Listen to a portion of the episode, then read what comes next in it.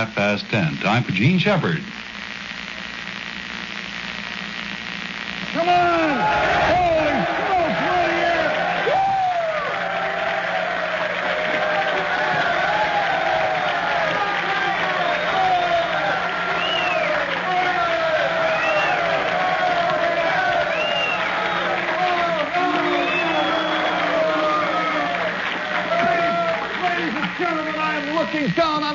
Of such decadence as boggles the imagination.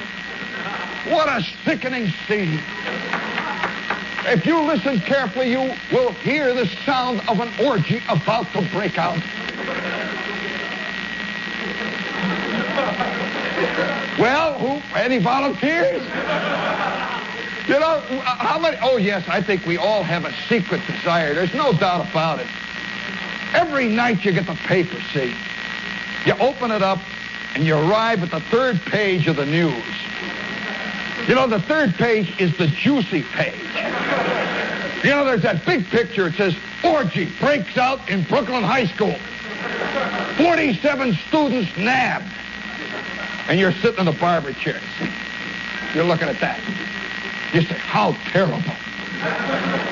And then there's a little thing that says, gee whiz, look what I missed when I was a kid.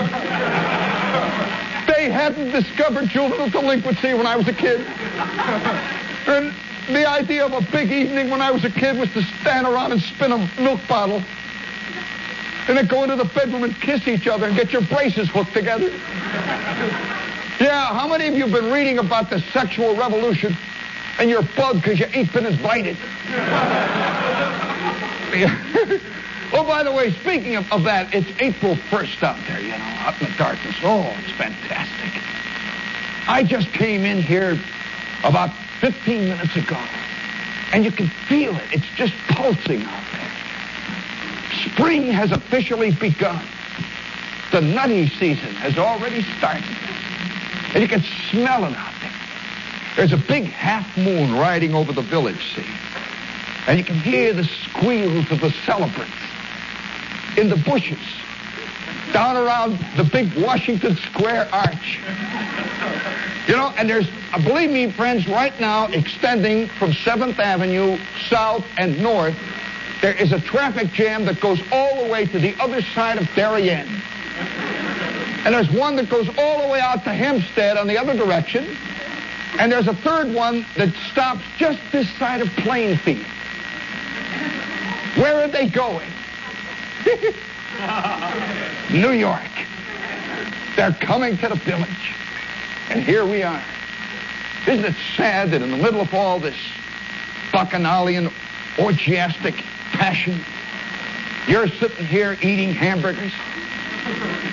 Just a little touch of piccalilli? It should be a little better than this, shouldn't it? But it's April 1st. And it's time once again to celebrate one of America's big weekly celebrations. How many of you know that beginning at midnight in just one hour and a half starts National Patent Medicine Week? How are you going to celebrate it? I bought myself a box of Ex-Lax. I'm going to stay at home the whole weekend, you know. Get all Ex-Laxed up, you know.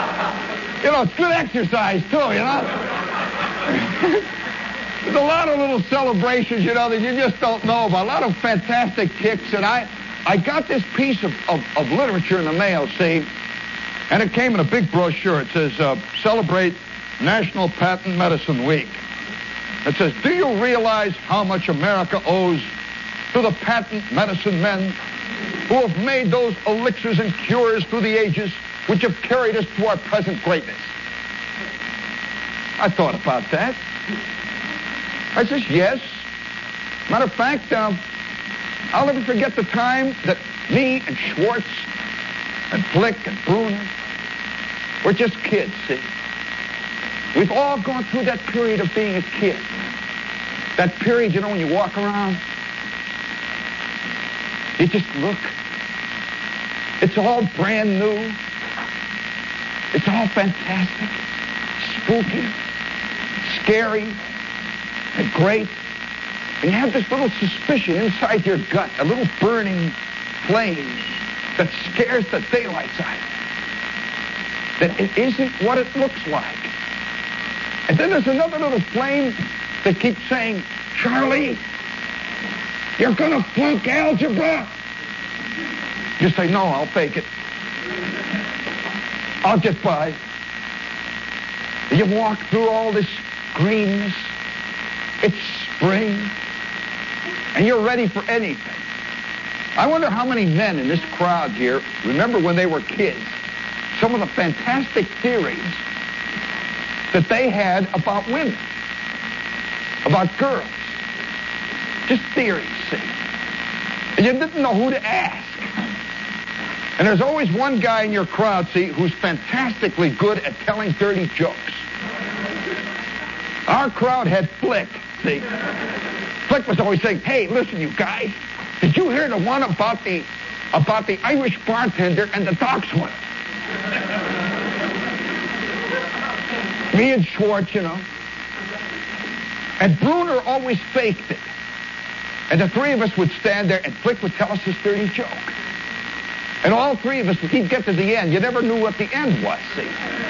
You got to have some knowledge to know when the end of a joke comes, you know. And we go, ha, ha, ha, ha. Flick said, wait, I'm not through yet. We're standing back in the garage, see, it's spring. We are acquiring our life's education. And then Flick says, and then the bartender says to the Franciscan monk, blah, blah, blah, blah, blah, blah, blah.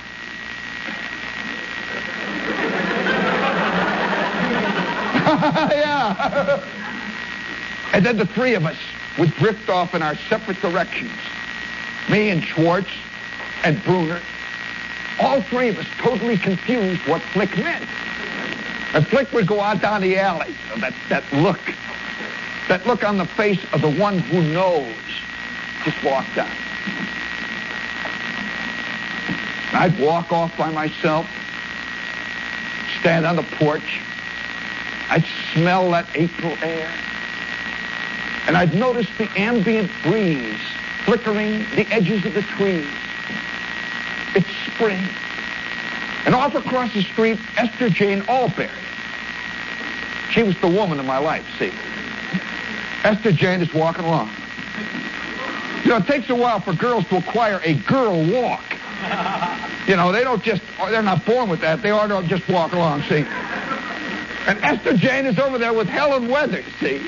This, Helen Weathers is always riding shotgun on Esther Jane.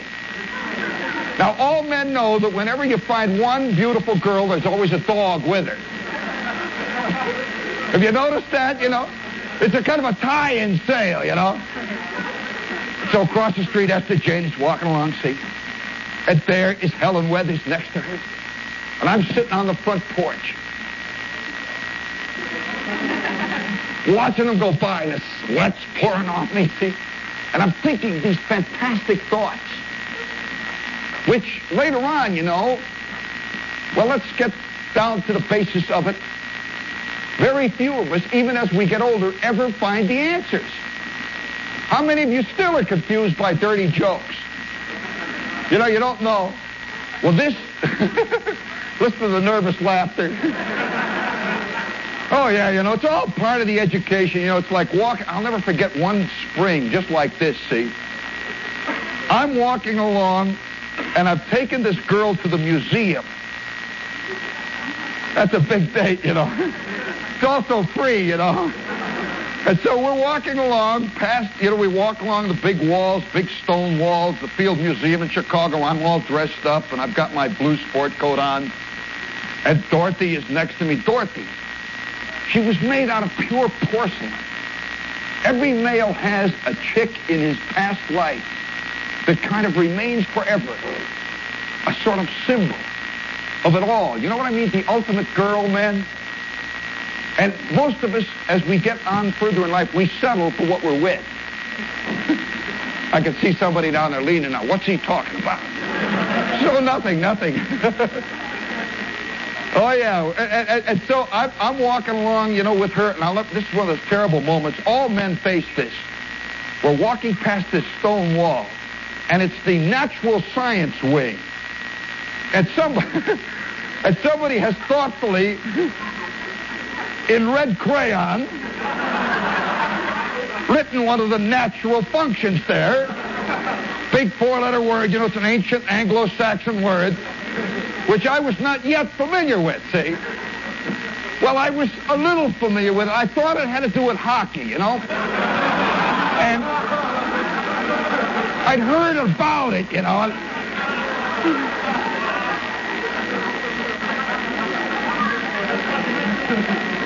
Have you ever seen anybody actually write one of those things? Would you like to catch a guy writing something on a wire? And you say, excuse me, you have not spelled that correctly, son. Uh, have you ever had a sneaking desire yourself to write something? Isn't it funny? All the years I've walked around and talked to people, I have never found anyone who admitted that he did that, that he wrote one of these things. What is it, the elves? I mean, you know, and so we're walking along past this thing, see, and I take a look at it, and instinctively I know I should shield her from this, see. So I get between her and the sign, see, we're walking along. I'm saying, say, look at the birds over there, the trees. And I, and she looks over and sees the sign. She says, oh, wow. We walk about 10 feet, and then I get the terrible urge to ask her if she knows what it means. We go another five feet, and she tells me. I say, yeah, yeah, I know all about that. you ever had the sneaky suspicion that girls are born men? Knowing it all. I mean, knowing all the whole world, see. And so it was one of those ambient springs, one of those soft, one of those devilishly seductive springs that me and Schwartz and Flick and Bruner first celebrated National Patent Medicine Week. And I made, we, we, we celebrated it in spades. We're walking along the alley. You know, I, I think in the springtime, now, I don't know whether you have the same feeling that I have, but I think in the springtime, I think these are the moments that way down deep inside of us, the totally illicit begins to gnaw. You know? It begins to say, when are you going to fly? Why don't you do it, Charlie? And you just keep walking. That little voice keeps calling. You ever had a feeling, you know, uh, uh, you know, can you imagine President Johnson? I mean, he's a very official-looking guy, you know. Six feet, whatever he is, you know. President of the United States, standing up there on the podium. And there's the great seal of the presidency of the United States. And the band has just played da da da da da da. Played Hail to the Chief. He stands up there and looks down. And in the third row, he sees a chick. And he looks down at his text and he says, fellow Americans. And he looks down at her and a little voice says, whoa! Holy smokes! Lynda Bird, oh wow! He says, fellow Americans. That little voice keeps yelling at him as he reads. Or do we think that the guys who get really high up in the stratosphere of human accomplishment never have those problems? It's only us walking around down the subways, you know, sitting on a car in a double A train. This chick comes in, sits opposite you. You're sitting there.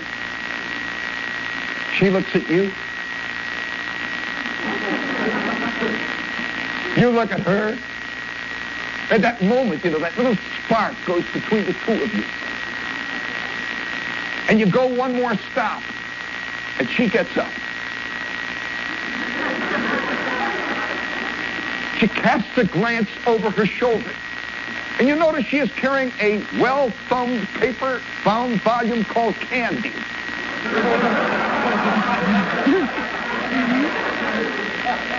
But there you are, you know, you're dressed in your gray suit, you got your scratchy underwear on, you know. your official clothes, and you say to yourself, follow her, friend. And she goes out into the darkness. And there's a brief flash as the train goes past her face on the 110th Street station, forever lost. Those tiny faces glimpsed. Those, those, those drifting dreams. Well, it was just about that time that we began to suspect this. Me and Schwartz, Flick and Bruner, walking down the alley. Now, I, I, I have a feeling that girls never walk down the alley. This is a boy thing. Just walking down the alley.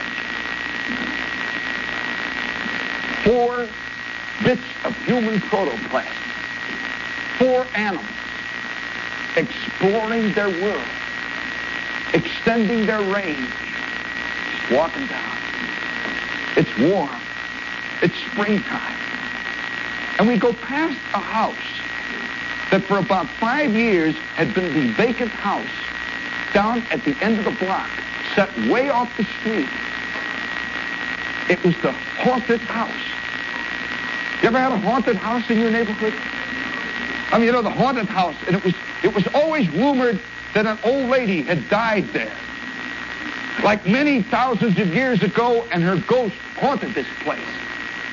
Now, this was always said among the kids, you know. It was a big Victorian house. It looked like, well, it looked like the Addams house, you know. Had trees hanging over it. Me and Schwartz and Flick and Bruner. We look up there and see, we see that house. And Schwartz says to Flick, the haunted house. Flick, who was the smart guy of the crew, says, yeah. the Bruner, he just stands and looks, you know. I'm finding it kind of cool. And then Flick said, what do you say we go into the basement window? Well, how do you, you know, have you ever had that, that feeling? How many of you have ever done something completely illicit? Like break into a house and walk around in somebody else's house. You know that feeling when you're downstairs and there's a big party going on, you know? And you're playing cards. And all of a sudden you're the dummy, you know, you're playing bridge, you're the dummy. You go up the steps, up the steps to go upstairs, and now you're in somebody else's John. you close the door. And here's the medicine cap. Listen to the nervous giggle. you got to say to yourself, don't, don't, don't, don't open it, see? Don't, don't, you know, this is, this is private, you know? And now you're standing, you know, you're in front of the sink, you know, you're washing your hands, and here's the mirror. And you hear the people talking. You hear their voices coming up, coming up the, the hot air register, see? And they're giggling down there. They're talking. And you open that thing. You have to. And here are those bottles. All those private bottles. And there's one on the top. You take it. It's a green one. You look at it. It says, take three times a day in case of fit. Take. Who has fits down there? What kind of fits does she have? Fits? Holy smokes. You, you can take another one, see? And this was. Oh, no. Don't tell me. You sneak it back up. You wash your hands. You close the door. And then you walk down the stairs, looking real innocent. And here are these nice people sitting around, and one of them has fits. Which one has fits? Is it Emily with those nice dentures? Or is it Charlie who's the member of the of the board? Which one has fits? And you're sitting there eating a bridge mix. You know too much. Well, I'll tell you, me, I'll tell you, I've never, I've never gotten over that urge to open up a medicine cabinet. That terrible urge. Because one night, me and Schwartz and Flick climbed into this house. It's dark. It's just about twilight. And now we're in the basement of the haunted house. You see tires over there? A pile of old Chicago Tribunes? That's enough to scare anybody. You see the coal bin over here? A couple of old barrels.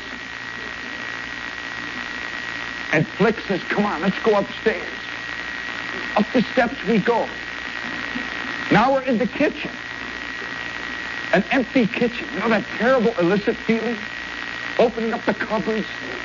Here's an old can of pork and beans. I mean, it's in a haunted house, pork and beans. Somehow, you know, it's, it's, it isn't right. And now we go upstairs from room to room. We find old books that got leather covers. You know, old books that say uh, Silas Marner. How many of you were scarred for life by reading Silas Marner? Boy, no wonder everybody stopped reading when they get it, you know. I mean, as soon as you grow up, you give up all that reading jazz, you know. Lady of the Lake. Silas Marner, you know, the whole jazz, all of it.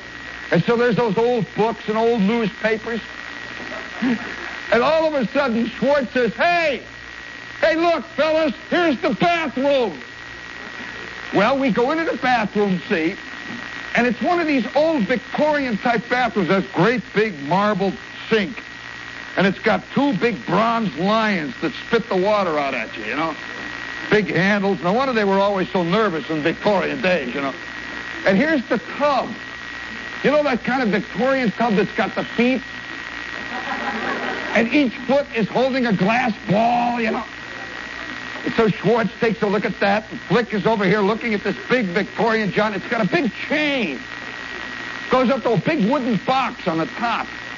And so all four of us try it to see how it works. And it didn't. So we stood around for a couple of minutes. Flick says, hey, look at the medicine cabinet. Open comes the cabinet. There it was. A beautiful cabinet full of the most complete collection of patent medicines that are this side of the drug section of Sears Roebuck. And all kinds of little yellow bottles, green bottles, blue bottles. Flick takes one and says, look at this. Opens it up. Out come about five yellow tablets. Hey, they're sweet. Look at that, sweet. You want one, Schwartz? Schwartz. Hey, they're sweet. Well, we began. Green ones. Long ones that look like little plastic zeppelins. So those are exciting ones. Yellow one, Purple one. There was a bottle of something that looked like licorice. We drank it. Then there was, yeah, there was, there was a whole bunch of little powders that came. Hey, they're sweet. One by one, we devoured every bottle full of stuff in this entire cabinet when all of a sudden I noticed as I turned around, was funny, it was getting dark, see. I turned around and Schwartz was glowing. It was fantastic. He was radiating. He was green. I said, Schwartz, look at you. And Schwartz says, you're, you're, you're yellow. And all of a sudden, Flick went, oh, oh, oh, oh, oh, oh, oh, oh. Ah. Well, I want to tell you, for about 30 seconds, we celebrated National Patent Medicine Week. Holy smokes, I want to tell you, it's uh, to begin with, they had the big hospital-size Ex-Lax in there. And you know the little sign on it that says tastes like real chocolate? It does, you know. I'll tell you, we were running around back and forth to the... We were going, you know, fantastic. Well, first of all, we filled up the tub.